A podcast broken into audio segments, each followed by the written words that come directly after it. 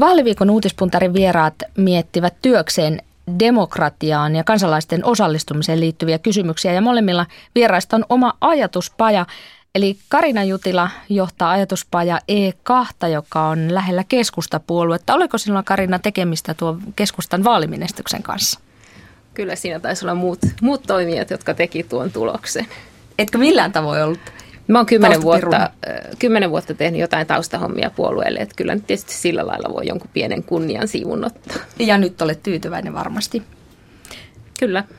No sitten Veikko Eranti, sosiologi, ää, teet väitöskirjaa Helsingin yliopistolla tällä hetkellä, mutta sinullakin on, tai olet perustanut kahden miehen ajatuspajan nimeltä Aivo Rieha. Mikä yhteiskunnan ilmiö tai asia tällä hetkellä eniten kiinnostaa?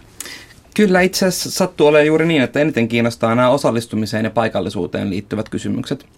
Miten rakennetaan semmoinen yhteiskunta, joka ottaa kaiken ilon irti kaupunkialueista, mutta jos samaan aikaan kaikkien ääni pääsee kuulumaan ja vaikuttamaan päätöksentekoon. No niin, mennään sitten näihin, näihin tuota, aiheisiin ja vaalien tiimolta, kuntavaalien tiimolta ensimmäinen aihe, eli tämä vaaliapat. Ja sunnuntai-iltana oltiin suorastaan tyrmistyneitä, kun tulivat luvut äänestysinnosta, siis äänestysprosentti jäi 58,2. Miten te tähän lukuun suhtaudutte? Tässä on mun mielestä useampi jännittävä asia. Yksi on se, että tämä 58,2 ei oikeastaan ole suunnattoman vähän, kun vertaa kunnallisvaalien äänestysintoon 90-luvulla. Et silloin käytiin paljon lähempänä sitä vi, niin kuin valtakunnallisessa 50 rajaa. Et oikeastaan siitä ollaan tultu 2000-luvulla ylöspäin viime, niin kuin edellisiin vaaleihin asti, ja nyt sitten näissä vaaleissa tultiin muutama prosenttiyksikkö alaspäin siitä. Samaan aikaan kuitenkin selvästi eduskuntavaalit kiinnostaa paljon enemmän kuin kunnallisvaalit, ja presidentinvaalit vielä paljon niitä enemmän. Et jotain tässä on näissä kunnallisvaaleissa, mikä ei nyt saa ihmisiä innostumaan. Joo, ja sitten siinä on myös semmoista huolestuttavaa kehitystä, että meillä näyttää olevan äh, vaaleista toiseen Itä-Suomessa poikkeuksellisen alhainen äänestysaktiivisuus. Nyt siellä kun katsotaan kaupunkeja, missä oli alhaista äänestysaktiivisuutta, niin siellä on taas Itä-Suomen kaupunkeja, muun muassa Joensuu. Ja Vantaahan oli nyt tällä kertaa tästä pääkaupunkiseudulta ongelmallinen kunta tässä, tässä mielessä.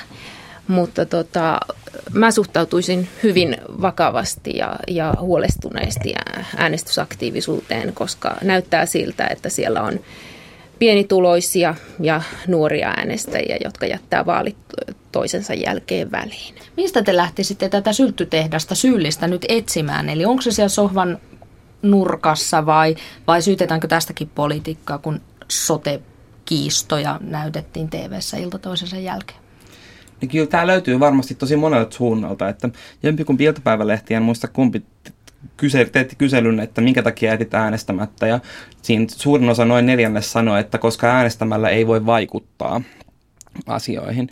Ja se on musta aika jännittävää, varsinkin jos yhdistää sen tähän ajatukseen siitä, että ennen kaikkea niin kuin vähemmän koulutetut ja huonommin toimeen tulevat jättää äänestämättä. Että kyllä siinä taitaa olla jo ihan tämmöisiä tiedollisia puutteita, varsinkin semmoisissa, semmoisissa niin kuin kunnissa, joissa on nyt ikään kuin tiukempia tilanteita päällä, niin kuin esimerkiksi Vantaalla, josta käydään isoa keskustelua siitä, että mikä on, mikä on se, miten Vantaa vastaa näihin tämän hetken kuntatalouden haaste- haasteisiin sehän ei pidä ollenkaan paikkaansa, etteikö voisi vaikuttaa. Että jotain tollasta siinä on. Se, se voi liittyä myös, jos saa jatkaa vielä sen verran, siihen, että Suomessa on kahdenlaisia kuntia, joista toisissa, toisissa keskusta hallitsee ja toisissa kokoomus ja demarit hallitsee yhdessä. Niin siitä voi tulla semmoinen tunne, että tavallaan jo mikään näistä puolueista äänestäminen ei muuta asioita ja minkään muun puolueen äänestäminen on turhaa. Joo, mutta kyllä siellä on niin kuin voima, poliittista voimattomuutta ja, ja epätietoisuutta, myös kyvyttömyyttä erottaa puolueita toisistaan. Eli on äänestäjiä, jotka ei pysty määrittelemään, että keskusta on jossain vallassa tai sosiaalidemokraatit ja kokoomus jossain toisaalla. Ne ei tunnista puoluetta, puolueita. Mä katsoisin paitsi puolueiden toimintaa ja kampanjointitapoja, mä katsoisin myös kotien roolia, kouluja ja järjestöjä. Nuoriso- ja opiskelijajärjestöillä esimerkiksi voi olla mobilisoinnissa hyvin tärkeä rooli. Mutta mä kiinnittäisin huomiota erityisesti kouluihin ja, ja opet, opetuksen sisältöihin. Et, et politiikasta ja vaikuttamisesta puhu, pitäisi puhua hyvin konkreettisesti ja tuoda ne sinne opetukseen aineisiin kuin aineisiin sisälle. Tästä mä oon täysin samaa mieltä. Kyllä sen pitää olla niin, että ikään kuin ilman riittäviä perustietoja onkin niin, että äänestämällä ei voi vaikuttaa, jos ei tiedä, miten se oma ääni vaikuttaa. Jos ei vaikka tiedä, että äänestää aina ensisijaisesti puoluetta, siitä huolimatta, että listalta valitsee jonkun yksilön. Niin tota, kyllä siinä pitää olla tietyt perustiedot ja ne pitää saada nimenomaan koulun ja kodin ja sieltä niin kansalaisyhteiskunnan No mitä puolelta. pitäisi, sanokaapa, mitä pitäisi jokaiselle, mitä jokaisen sanotaan peruskoulun 15-vuotiaan pitäisi tietää? No jos kuntavaaleja ajatellaan, niin esimerkiksi jokaisen peruskoululaisen olisi pitänyt päästä seuraamaan kunnanvaltuuston kokousta. Miksei valtuuston kokousta tuoda esimerkiksi koululle, jos se luokan raahaaminen sinne kokouspaikkaan on, on vaikeaa. Tämän kaltaisia ihan konkreettisia asioita. Samoin puolueiden nuorisojärjestöt, miksei ne voi vierailla vuoroillaan koulussa, miksei paneeleita järjestetä niissä jo nimenomaan peruskoulussa.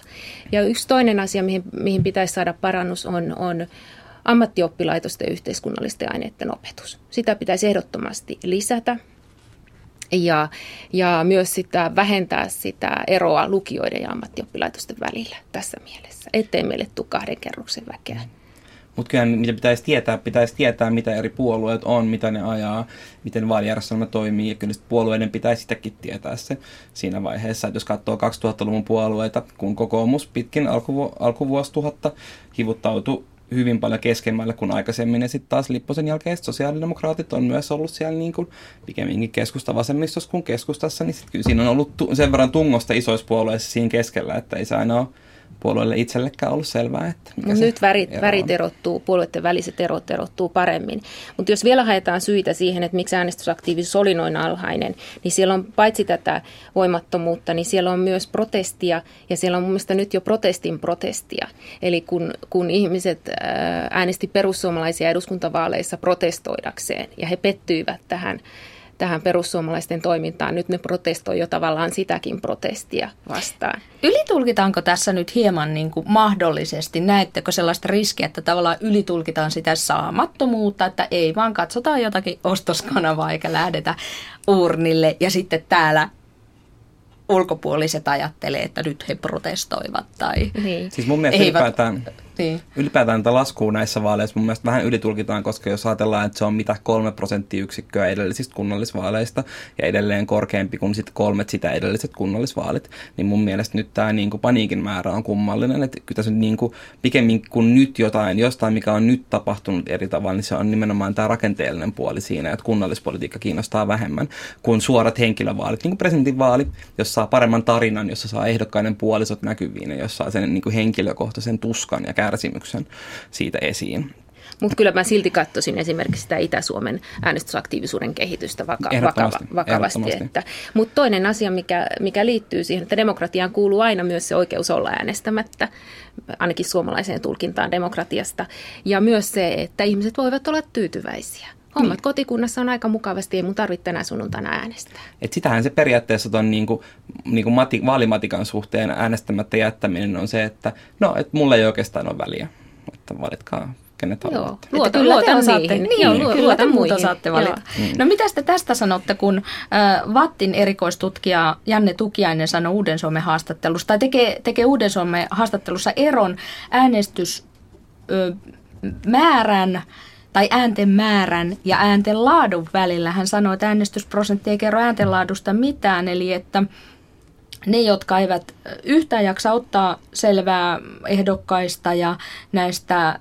kuntavaaliteemoista, niin he voivat ihan hyvin jäädäkin kotiin. Et sitten jos on paljon ihmisiä, jotka tekevät sen äänestyspäätöksensä tai valitsevat ehdokkaansa vaikka sen mukaan, että kenen vaaliteltalla on parhaimmat pullat tai tai ulkonäön perusteella, niin se ei lisää tätä demokratian edustuksellisuutta millään tavoin. No mun mielestä toi on nimenomaan ottaa huomioon vaikka pääkaupunkiseudun tilanteen, jossa niin Kauniaisissa ja Espoossa äänestetään hyvin kiivaasti ja Vantaalla tosi paljon vähemmän. Mun mielestä toi on oikeastaan aika törkeä kommentti sitä suhtaan, varsinkin kun me tiedetään, että ei ole niin kuin, se ei jakaudu tasaisesti, että kuka äänestää ja kuka ei äänestä. Että kyllähän meidän demokratia perustuu siihen, että jokaisella ihmisellä on oikeus antaa äänensä ja sitten kuka ei tule kysymään, että miksi sinä juuri tämän äänen annoit.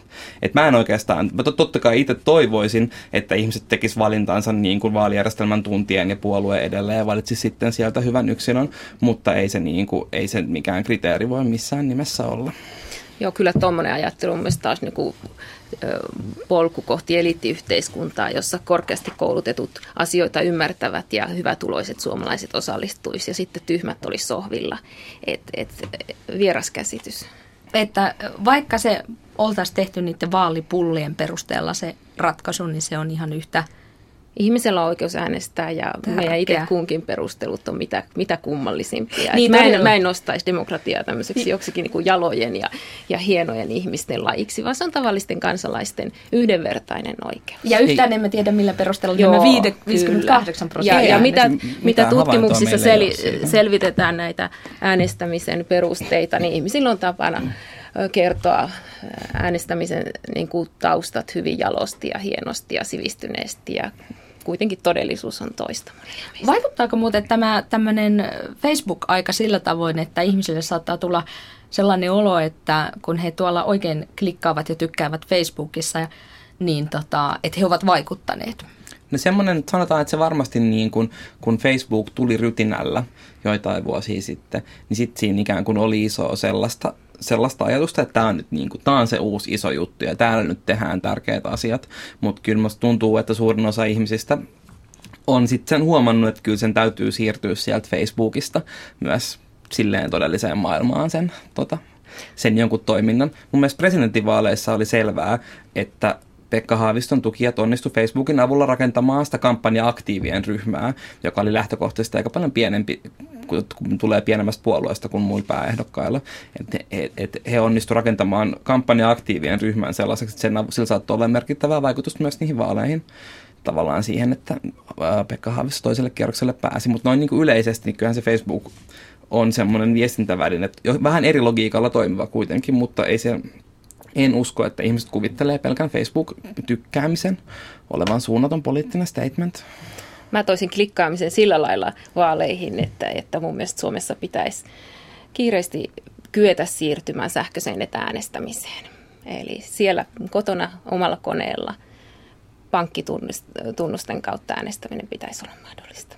Näin sanoi Karina Jutila, ajatuspaja E2 johtaja ja Veik- Veikko Eranti on toinen vieras tässä ajantason uutispuntarissa. Siirrytään sitten toiseen aiheeseen. Verotiedot julkistettiin eilen. Kävittekö verokoneella klikkaamassa, tarkistamassa oman sijoittumisenne, ikäistenne, naisten ja miesten joukkoon? Ky- kyllä, kyllä mä kävin katsomassa oman sijoittumisen ja täytyy myöntää, että ei se näin tutkijan, tutkijan palkalla mikään suunnaton edes suhteessa omaa ikäryhmään ollut. Mä en kyllä käynyt, ei kiinnostanut niin paljon. No kiinnostaako joku muu tässä näissä verotiedoissa? Tai, tai pidättekö tärkeänä sitä, että nämä tiedot on julkisia? Ja Kyllä. näin laajasti uutisoida. Kyllä mun mielestä ihan paikallaan on, että ihmiset avoimessa yhteiskunnassa voi näitäkin asioita tutkia. Ehdottomasti. Kyllähän sitten totta kai, kuten monessa muussakin asiassa, niin osa mediaa vetää sen sitten ikään kuin niin läskiksi kuin minkään aiheen voi vetääkään. Että toisaalta, jos ilkutaan vaikka tosi TV-tähtien huonoista tulista, niin, tuloista, niin joku voisi sanoa, että itsepä kerjäsivät tosi TV-tähdiksi ryhtymällä tätä huonoista tuloista ilkkumista. Mutta mä oon samaa mieltä ehdottomasti tavallaan koko Yhdysvaltain presidentinvaaleissa käyty arvuuttelu siitä, että mitä se Mitt Romney nyt oikeastaan tienasikaan ja paljonko se maksoi veroja niistä. On ollut jotenkin suomalaisten näkökulmasta täysin naurettavaa, koska nimenomaan avoimessa yhteiskunnassa näiden tietojen kuuluu olla, kuuluu olla saatavilla. Mikä tässä on niin kuin yhteiskunnallisesti ajatellen merkittävää näissä tiedoissa? Mitä Karina esimerkiksi sinä tarkastelisit? Mua kiinnostaa kaikkein eniten se, että ketkä on hyviä veronmaksajia Suomessa. Eli, eli se, että ketkä, ketkä on maksanut hyvätuloisista vero, veroja Suomeen ja, ja tuoneet sitä kautta hyvinvointia meille kaikille. Ja missä päin on havaittavissa verokikkailua – lähinnä siinä ansiotulojen ja pääomatulojen välisessä suhteessa. Ja sitten mua kiinnostaa myös se, että, että niin kuin laajemmin sitten, että ne, joilla on esimerkiksi pääomatuloja merkittävä määrä, että mis, miten he käyttää pääomatuloja esimerkiksi sijoittavatko suomalaisiin yrityksiin ja pk-yrityksiin tai kasvuyrityksiin ja luovat sitä kautta työtä ja toimeentuloa. Eli jos sen, jos sen tekevät, niin sitten meillä kaikilla on syytä iloita näistä runsaista pääomatuloista. Kyllä, nimenomaan, että ei menestyminen ole meiltä keneltäkään pois, vaan se kasvattaa sitä yhteistä kakkua. Mutta kyllähän se nimenomaan on aika kylmäävä, kun katsoo niitä tuhatta niin kuin absoluuttisesti eniten kaikkia tuloja yhteensä saanutta. Ja sitten näkee sen tiedon siinä, että niiden veroprosentti on pienempi kuin suomalaisten keskimääräinen veroprosentti yhteen niin keskimäärin. Koska, nimenomaan, koska ne on niin suurelta tosin pääomatuloveroja, niin kyllähän se pistää, pistää miettimään eri tulolajien verokohtelua. No yksi hyvä veronmaksaja on kansainvälisen lääkeyhtiön Nykomedin johtaja Timo Tiivola. Hän maksoi 7 miljoonan euron vuosituloista puolet veroa, eli siirsi siis maailman apteekkiasiakkailta kolme ja puoli miljoonaa suomalaisen hyvinvointiyhteiskunnan hyväksi, suomalaisten opettajien palkkoihin, sairaanhoitajan palkkoihin. Eli eikö tämä nyt ole sankariteko, jos mikä? Se meni oikein mukavasti. Mutta jos tähän nyt niin kuin tarttuu tähän ajatukseen, niin kyllähän tosta, näissä tulolistoissa huomattavaa oli kaikenlaisten terveyteen ja hoivapalveluihin liittyvien ihmisten nouseminen, nouseminen siellä. Jopa itse asiassa, jopa itse asiassa korkeammalle kuin aikaisemmin, aikaisemmin listaa dominoineet Nokian, Nokian johtajat. Että kyllä näistä tämmöisiä trendejä näistä voi myös katsoa ihan siis siitä, että minkälaisia yrityksiä, minkälaisia, minkälaisia toimijoita niin näkyy. Samoin nyt oli niin perinteistä raskasteollisuutta oli aika hyvillä sijoilla. Ja tosiaan hauskana anekdoottina Nokian renkaat tuotti ihmisiä paremmille sijoituksille kuin Nokia. Joo, mutta se mikä mua, mua siellä tota pisti silmään oli se, että, että kun meillä on ollut puhetta näistä kohtuuttomista palkitsemisjärjestelmistä ja bonuksista, niin sitten esimerkiksi Finnair, joka on ollut kohu-uutisoinnin kohteena, niin heidän johtajiensa tulotaso oli kaksinkertaistunut. Ja se tuntuu kyllä kohtuuttomalta. Täällä oli useita yhtiöitä, Kesko, UPM ainakin, joissa tosiaan toimitusjohtajien palkat ovat tuplaantuneet samaan aikaan, kun työntekijät on irtisanottu tai YT-neuvottelut ovat nyt päällä ja satoja uhkaa irtisanominen. Kyllähän, se on, kyllähän sen tietyn porukan tulotaso ja palkitseminen kokonaan irrallaan kaikesta muusta, mitä yhteiskunnassa tapahtuu. Ja se on myös, myös ö, niin kuin uransa päättäneet yritysjohtajat ovat sanoneet tätä, että tämä ei ole kohtuullisella tasolla enää Suomessa. Ja, ja mun mielestä edelleen tätä keskustelua, paitsi veroparatiiseista, myös kohtuullisesta palkitsemisesta pitää jatkaa. Ihan ehdottomasti. Suomi on kuitenkin niin pieni lätäkkö, että jos tämä on muutama monni kasvaa tuollaisiin mittasuhteihin, ikään kuin ilman, että samalla niiden firmojen kannattavuudelle tai työllistämiselle Nimenomaan. tai edes liikevoitolle tapahtuu mitään, niin onhan se nyt ihan uskomaton Tai sitten, että se kehitys on tämän suuntainen, että lomautetaan ja irtisanotaan ja samalla palkitaan johtoa. Paranee, ja tehdään näitä stay-bonuksia. Mä en ymmärrä, ymmärrä ollenkaan sitä logiikkaa. Piti, piti kysyä, että, että ovatko käsityksenne mukaan kaikki saaneet ansionsa mukaan kovasta työstä kova palkka, mutta tässä jo tuli selville, että ei, että ylilyöntejä on. Mutta entä sitten katsoitteko, ehdittekö katsoa tai kiinnostaako teitä eri vaikka ammattialojen sairaanhoitajat versus insinöörit ja näin palkkakehitys? No tähän mä en henkilökohtaisesti ainakaan kerännyt perehtymään vielä, mutta kyllähän se on ihan kiinnostavaa kuitenkin myös sit sukupuolierot on niin isoja eri ammateissa tai eri ammattialoilla, että se palkkakehitys vaikuttaa tosi paljon siihen, että paljonko se naisen euro sitten tänä tai ensi vuonna on. Joo, mun mielestä tämä sama palkkasuustavoite, niin se, se on jäänyt monen muun asian jalkoihin. Mm-hmm.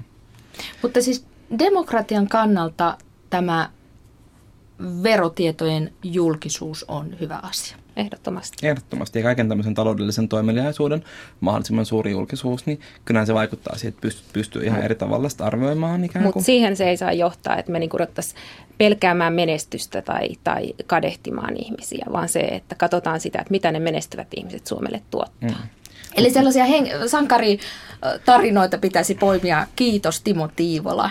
Kyllä vaikka sen tyyppisiä, mutta Timo Tiivola, Timo Tiivola sai myös tästä niin kuin ikään kuin tekemästä työstään ihan kohtuullisen kiitoksen siltä yritykseltä, että jos on semmoinen kolme ja puoli miljoonaa, niin kyllä sekin varmaan Mutta myös pitää katsoa sitä, että näitä omia, omia yrityksiä myyneitä, että he myös monet maksavat isot tuota, verot ö, saamastaan myyntivoitosta ja tekevät sen Suomeen eikä mm. veroparatiisiin. Että siellä on monia, monia hienoja tekoja.